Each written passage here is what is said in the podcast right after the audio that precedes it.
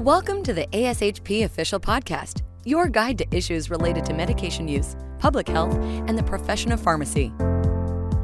Thank you for joining us today for the Pharmacy Leadership Podcast.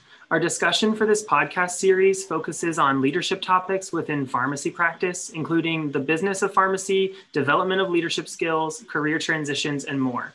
My name is Daniel Pons. I'm a pharmacist at LMH Health in Lawrence, Kansas, and a part of the Membership Outreach Advisory Group within ASHP's New Practitioners Forum.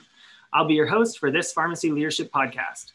With me today are three of our newest ASHP fellows inducted in summer of 2020 Dr. Kat Miller, PGY1 Program Director and Pharmacy Director for System Inpatient Clinical Services and Clinical Nutrition at the University of Kansas Health System.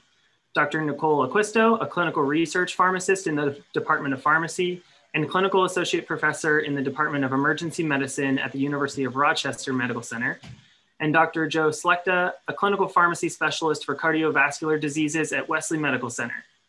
Thanks for joining us today, fellows. Let's dive right in uh, to today's topic, which will focus on the role of pharmacists as frontline healthcare providers and how we can help trainees step into that role after a year of virtual training in the midst of COVID-19 pandemic. Uh, the first question that we have today is what innovative ways have you seen pharmacists contribute to the healthcare system during the COVID 19 pandemic? Nicole, how about you go ahead and kick us off? Sure. Um, I think you know it's hard to to talk about ways that pharmacists are involved during the pandemic without thinking about vaccine distribution and administration right now. Um, but thinking back really to the beginning of COVID, you know, I think that the pharmacy department um, definitely stepped up, and clinical pharmacists stepped up, and were really involved with a lot of aspects um, with patients with COVID disease, from everything from helping to organize uh, COVID studies that that were starting very early on, um, to being involved with developing in-hospital treatment protocols for for COVID and for supportive management for patients with um, ARDS. Um, also you know thinking about like the ed setting um, we obviously kind of changed the way we managed patients a little bit with um, with doing rapid sequence intubation and kind of how we changed being a little more aggressive with medications.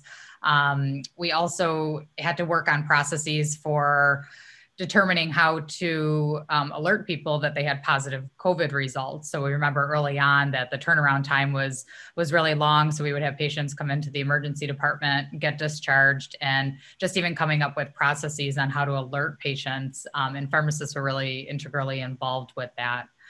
Um, I think now we're seeing um, still, you know, a lot of managing of, of COVID patients at the bedside, but also one area that some of our ICU pharmacists are getting involved with is taking care of um, patients that were ICU level of care and survived their ICU stay and are now being seen in our post ICU care clinic as well. So, different, definitely a lot of um, you know different ways that pharmacists were involved during the pandemic. Mm-hmm. Yeah, that's really cool and really interesting that there's pharmacists involved both like on the acute in, inpatient you know front end of things and also all throughout the process with the transitions of care and follow up in the am care setting and everything. Um, that's really great.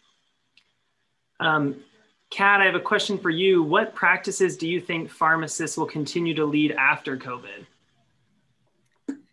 I think that the pharmacists are going to continue to show that they are, that we are a jack of all trades. Um, I think you've seen pharmacists involved everywhere from helping develop protocols, um, you know, making sure that we are uh, following our guidelines and evidence evidence-based medicine. I think something as specific as COVID, it's very easy to get caught up in what we think might be the latest and greatest practice, and very shortly thereafter realize the literature doesn't support it. So pharmacy has been really at the front end of um, reading that literature and making sure we're stopping practices that are no longer evidence-based.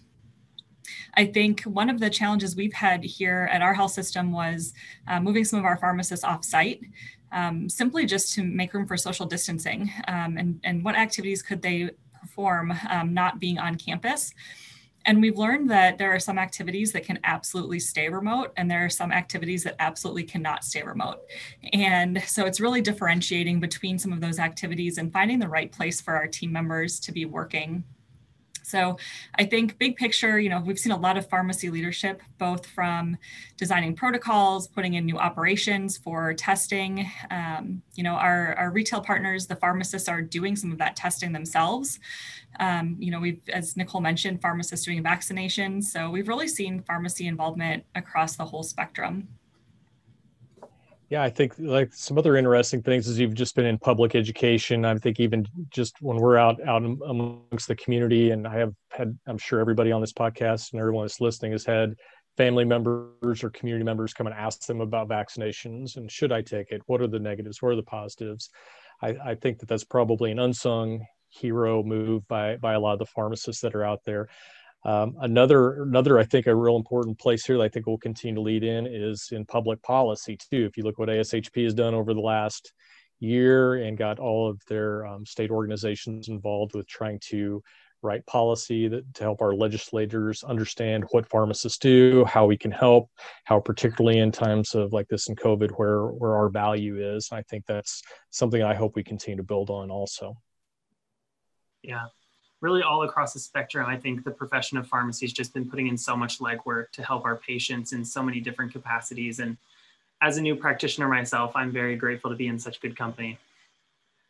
Uh, kind of along those same lines, Joe, what are some of the biggest challenges you've seen new practitioners at, at your institution facing as they start their pharmacy careers?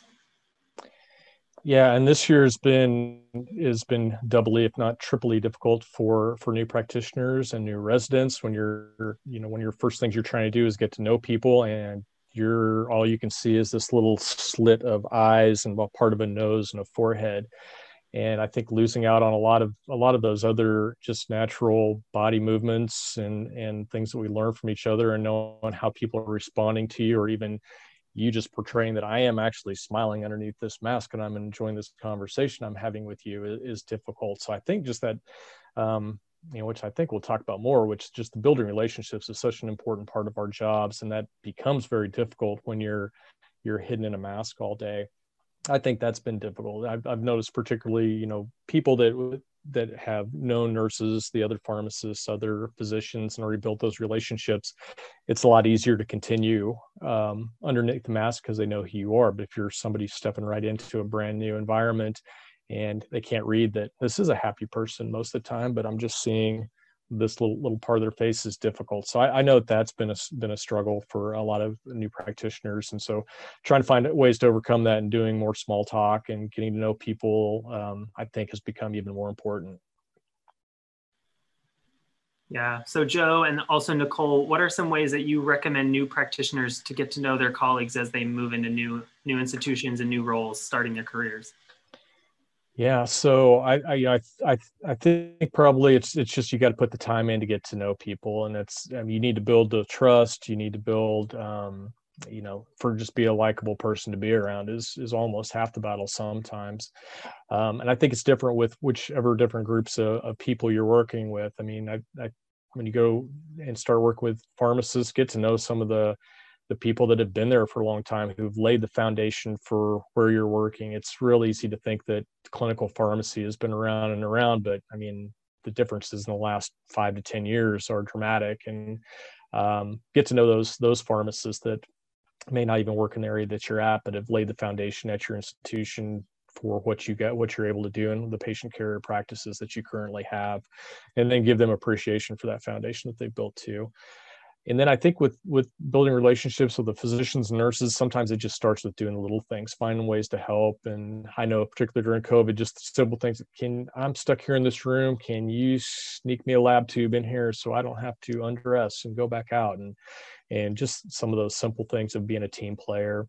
Um, you know i like to tell all my students and, and residents is i want you to get to know all the practitioners in here from the housekeeper to the physician to the cardiologist to everybody to the nurses where they're not afraid to ask what they perceive to be the dumbest question that they have because oftentimes those are the most important questions that we have to answer. So a lot of that's just built on if they're their comfort level with you. So um, working to get to that point and and being humble about your approach i think is real important. And i think another thing that maybe we don't think about too is that um, and hopefully as we have more meetings that are live in the future too is, is getting to know the, the leaders leaders within your hospital system the um, cnos the everybody that's in the c suite and things like that. Even as a new practitioner it's you know if you're in a meeting with one of those people just a simple introduction of yeah hey i'm i'm joe. Hey i'm a new pharmacist here. I'm real excited to work here. I know we do a lot of cool things in the pharmacy and we're you know i've heard a lot of good things about you and supportive and just building those relationships because the managers, Kat will attest that any of those little little discussions like that, no matter how small, will pay off. And I would just add, you know, as we're kind of in a virtual world or half virtual world right now, um, you know, just some kind of additional comments. Uh, you know, trying to be on if your position is is one that you know can be on site or can be off site, trying to be on site as much as possible. Um, I think with pharmacy departments in general now too, just thinking about meeting all of your pharmacy colleagues themselves pharmacies really spread throughout a lot of institutions. So trying to you know actively go to those different areas and, and meet people face to face can can definitely help as well and then anytime um, if you're on even it's a if it's a virtual conference or a virtual journal club you know having your video on participating asking questions will help um, others get to know you and you get to know the presenters and, and other uh, pharmacy or, or non-pharmacy colleagues as well. All great advice. Thank you guys both. Um, do you have any specific advice for effective online presentations, kind of along that same vein? Yeah, so I think you know, really trying to to make them as interactive as possible, which can be very difficult um, when you're you know sometimes speaking to uh, all different boxes of pictures and and that's where you know the video is really nice when your when your colleagues turn on their videos uh, to hear you present. Um, but trying to trying to kind of make it as interactive as possible. So not just asking questions but maybe um, having more case discussions in your presentations or even using platforms like jeopardy or family feud to to kind of force the the interaction with the group um, can be fun ways to to try to make the presentations more effective. Um, so you're just not really speaking to uh, a group of pictures but it's more of a more of a conversation and, and learning experience that way Kat, as someone who um, has to lead meetings a lot, what tips do you have for new practitioners as they uh, have to facilitate online meetings? Well, that has been a fun transition this year. Um, the first thing I would say is, as Nicole already alluded to, cameras on. Um, we had to fight this with our team a little bit for the first couple months of, of moving over to video meetings. But honestly, video meetings have been so much more productive than conference calls. And so the number one thing you can do is turn your camera on and, you know, don't be afraid at the beginning of the meeting to ask everyone else to turn theirs on. Um, one of the really nice things video is that you don't have to have your makeup on, your hair can be slept in and you just pull it back and it, it, it doesn't, you can't see or smell anybody. So um, you know, that's a joke my boss has made. He's like, this isn't smell-o-vision. Just turn your camera on. I just want to see your face.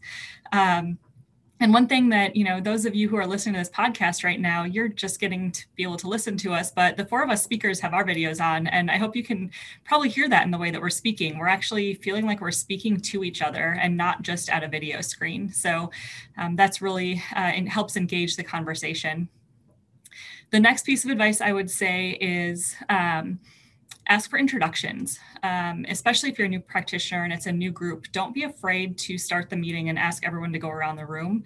Even if 50 or 80% of the room already knows each other, um, you know, it's your opportunity to introduce yourself and get to know, um, put some more faces to names. Um, our group has done, um, we do a daily huddle, and one of the things that we've started doing is keeping kind of the chat going behind the scenes of the huddle. Um, after the video um, or after the meeting ends and have kind of a theme for the day. So one day it was like everybody show pictures of your pets, everybody show pictures of your last vacation when we were all in a big vacation rut. Um, you know, or if it's a um, and even in professional settings, you might have to gauge your audience at first, but I often have a picture of one of my last vacations up as my background behind my face to block out whatever else is behind me in the room. So that helps you get to know um, different people as well. The last thing I'll say, if you are um, presenting something and not just facilitating a meeting, is Um, I've seen our residents this year get really caught up in typing out their words in their presentations and reading their presentations. And I think that's a couple steps backwards um, in the last couple of years um, of how, you know, technology has gotten so great that we have that capability, um, but it's really not helping us design and define our presentation style. So I think that it's really helpful if you're presenting on something, don't have every word spelled out, don't read from a script, really engage your audience, ask questions. If you have the videos on, you can really read those facial expressions and, and call people out if they look confused. Um, don't be afraid to say, it seems like you're not really understanding that. Can, do you have a question for me? Or, oh, you agree with me. Can you share your perspective? So um, that'll help your meeting be a little bit more engaging those are really uh, helpful and creative tips. So thank you for that for sure. For our listeners who aren't as familiar with what it even means to be an ASHP fellow, would you guys mind sharing just your journey to becoming an ASHP fellow and what kind of motivated you to put in all this time and effort to contribute back to the profession of pharmacy? Kat, you can start off, and then Joe and Nicole, if you guys want to share as well, that'd be great. Sure, that's a great question, Daniel. Um, I remember being a pharmacy student and seeing uh, my preceptors and mentors and RPDs have the designation of FASHP behind their name and thinking that's pretty cool. What does that mean? Um, and, and learning a little bit more about, um, you know, you have to be contributing member of ASHP for at least 10 years and show that you have um, done work to enhance the practice of pharmacy, to enhance practice uh, residency growth or, or or um, teaching opportunities and developing the profession that's coming after you um, are just a couple examples.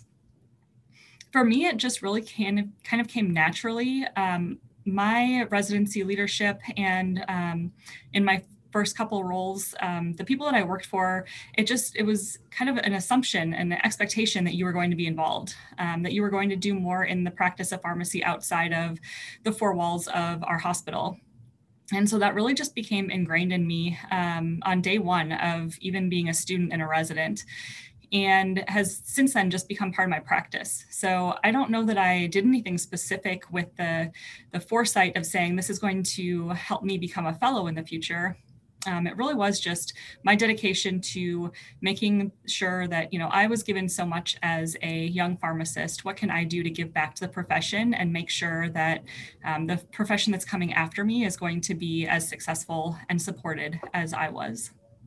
Yeah kat I'd, I'd kind of agree with you too. I don't i don't know if i had a, had a a journey that had a, the fellow being the little my little finish line to cross but it just was kind of like you say, kind of a natural progression of being interested in where our, what our profession where our profession is going, how we're growing, how can I be a part of that, whether it be at the local level, um, you know, just being a being a good clinical pharmacist at the local level and helping build uh, patient care to be the best it can be, to being involved with the uh, your state pharmacists association, um, and then you know, had the opportunity to serve on the Council on Pharmacy Practice with ASHP and go up to Capitol Hill and discuss pharmacy issues with with our senators and representatives and make them more knowledgeable about what pharmacists offer and what we can bring to the table as far as advancing the health care of our nation.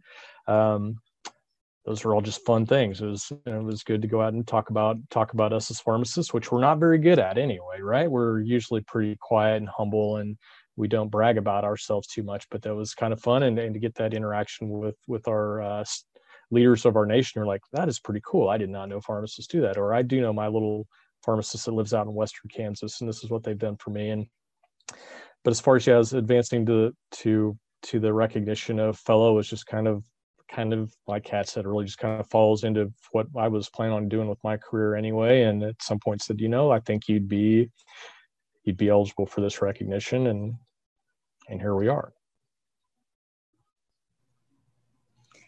And just to um, add to what Kat and Joe mentioned, um, you know, I agree. I think it's a, a natural progression, um, and it is uh, definitely something where you want to give back to the profession and get involved. And then, kind of at some point, while you're getting involved in things, you realize that this could be a potential um, endpoint as, as fellowship, or not endpoint, but a potential recognition uh, to achieve. Because the expectation is not that that it ends uh, once you receive your fellowship to a society. Um, but I but I think especially from a new practitioner perspective I think when you start, um, it's easy to not easy, but you, your short-term goals are a little bit easier to define than your long-term goals. So I think most people, um, you know, getting board certification is an, an early goal. Uh, maybe getting involved in a society is a, is, not, is another short-term goal, and these are you know one to three to five-year goals. But I think coming up with longer term goals is much more difficult. And what also happens from a new practitioner perspective is you say yes to a lot of things um, because that's how you get involved. That's how you build relationships. Um, and, and eventually you get to a point in your career where you're saying yes to a lot and, and where's the direction of your yeses?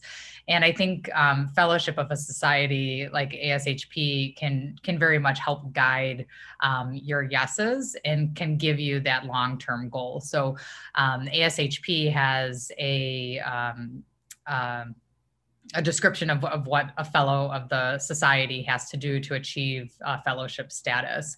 And and kind of at some point in your career early on looking at what those requirements are and then thinking you know if this could potentially be a long-term goal how do you get there? Um, and and sometimes the description can be overwhelming um, because it's meant to be a 10 year goal a 15 year goal. But i think you know using fellowship um, to help guide your long-term goals can be can be a great thing too.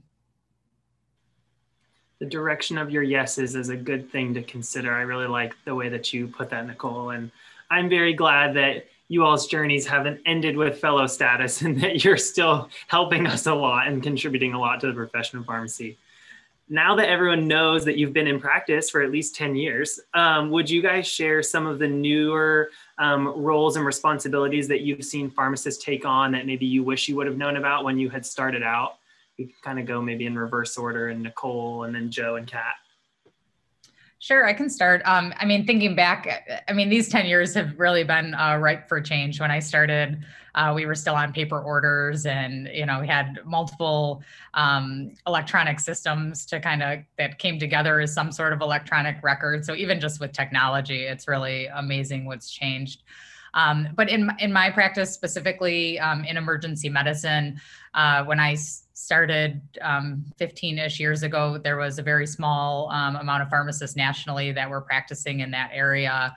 Um, and to, to watch that change rapidly over those years um, to now where you know even when i did my residency training it was only one of two residencies in the country for emergency medicine. And now there's um, almost 80 emergency medicine residency programs. Um, and i it's been i've been lucky um, to to be a, a part of that um, so even so, just from the clinical role, there's definitely huge expansion. Um, you know, I think that other areas that we've really seen expand um, are the ambulatory areas and, and CMM practices um, is definitely kind of the, ne- the next hot area. Um, and it, it's continually in, evolving um, what pharmacists are involved with and the type of recognition that pharmacists are getting within their institutions and with their colleagues. I know at our institution, um, no matter what the service is, they want a pharmacist involved with, you know, really any guideline decision, any research study, um, anything like that. So it's been really neat to see um, how pharmacists have really kind of planted their role on these interdisciplinary teams. And it's not just a luxury to have a pharmacist anymore, it's a necessity to have a pharmacist. Yeah, I agree with those. I was going to say emergency medicine is, I think, one of the most fun things to watch expand. And and once you once you put a pharmacist in the ED, good luck with your ED docs uh, letting you stop that that service because it's it's incredible. Um, to be there, big things are just where oncology is going. People, I mean, oncology pharmacists, God bless you for understanding what every single one of those mabs does, because I don't. Um, and um, just looking at, I think pharmacogenetics is going to be ridiculously crazy um, in the future, and also a ton of smart people involved in that. I think the next things really are how do you get 24 7 clinical services in every single hospital in the entire country? And I think there's going to be some neat remote things probably in the future that'll be able to handle some of that for even our critical access hospitals, which could severely use those those services. But um, um, yeah, it's been fun. I've been old enough to be a fellow twice. I'm old enough to be a fellow twice. So I've seen a lot of a lot of cool things happen and it's it's just going to keep going at rocket speed. Joe, you probably deserve two fellows for, for all the work that you've done also.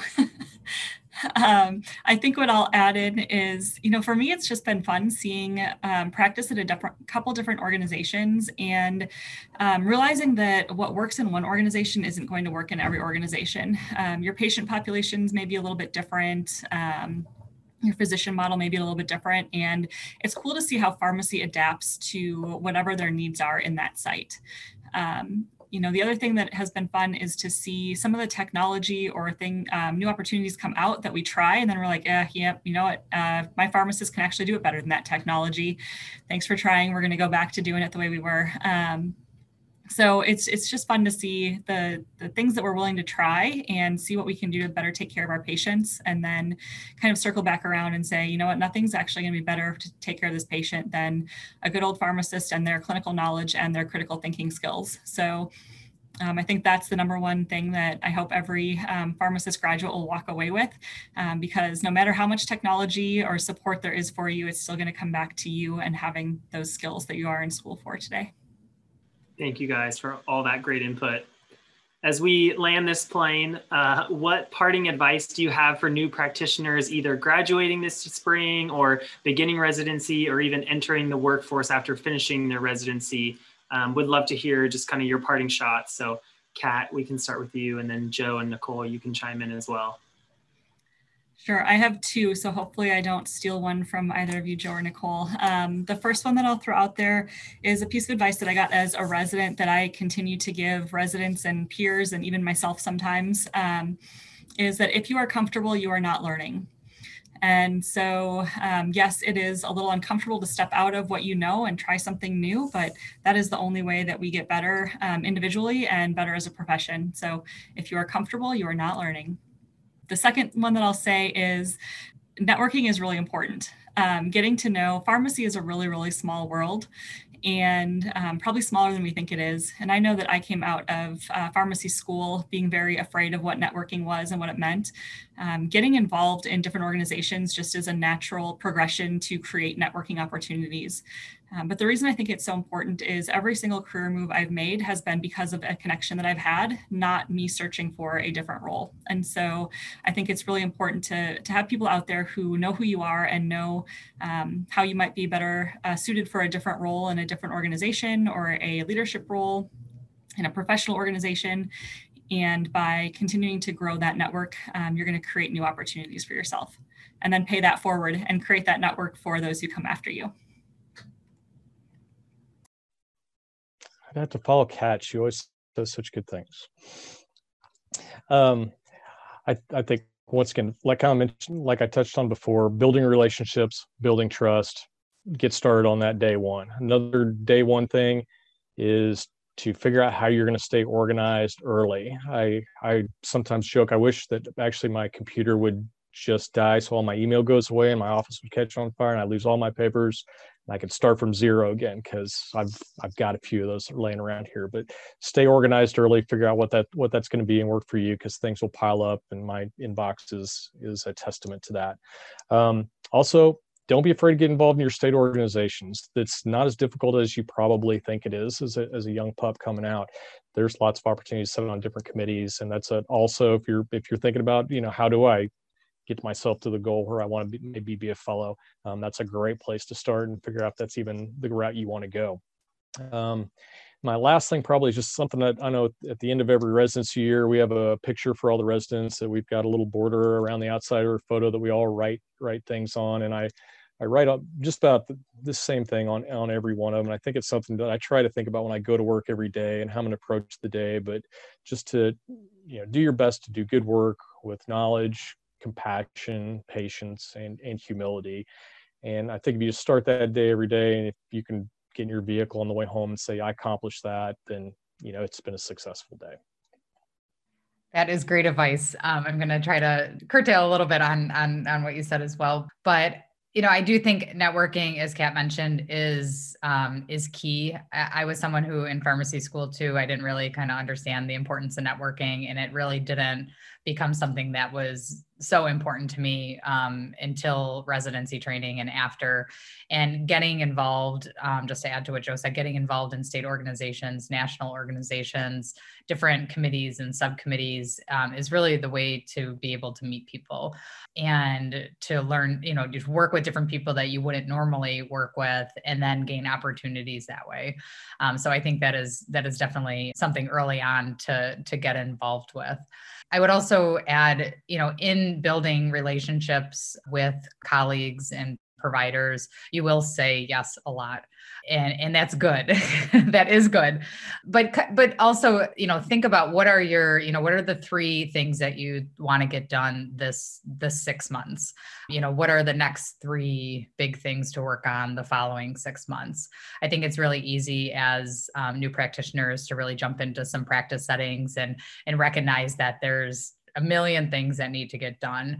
You know what are some potential what are some potential you know high fee or low feasibility but high impact things that you could get done? You know kind of the low hanging fruit to get a couple quick wins. And then what are your projects or, or or types of things to optimize that might take a little bit longer and kind of really hone in on to these are the three that I want to try to accomplish over the next six months or a year because I think it can get um, very overwhelming as Joe mentioned you know everyone it would be great if if we could all start at a clean slate at some point uh, because it does compound. So trying to um, you know you want to hit the ground running um, but just be careful how hard you're hitting the ground running just to make sure that you have the endurance um, because I do feel like pharmacy, as I've always said this to my residents, you know, it's an endurance sport, uh, especially working with medical colleagues too. You know, it's really an endurance sport. So, so you want to hit the ground running, but controlled. So that that's just some additional advice um, in addition to Kat and Joe. All such helpful wisdom. Thank you. Thank you. I started a new position recently and just realized I'd already said yes to like four different things. And I was like, oh, better say no to the next thing. better calm it down a little bit. Unfortunately, that is all the time that we have today. Thank you so much, Kat, Nicole, and Joe, for joining us to discuss the role of pharmacists as frontline healthcare providers and offer your wisdom to new practitioners. For our listeners, you can find more member exclusive content, including resources for self development, leading pharmacy enterprises and teams, and practice management on the ASHP website. Thank you for joining us, and be sure to subscribe to the ASHP official podcast. Thank you for listening to ASHP Official, the voice of pharmacists advancing healthcare.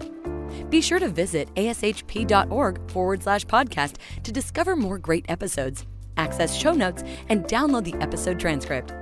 If you loved the episode and want to hear more, be sure to subscribe, rate, or leave a review. Join us next time on ASHP Official.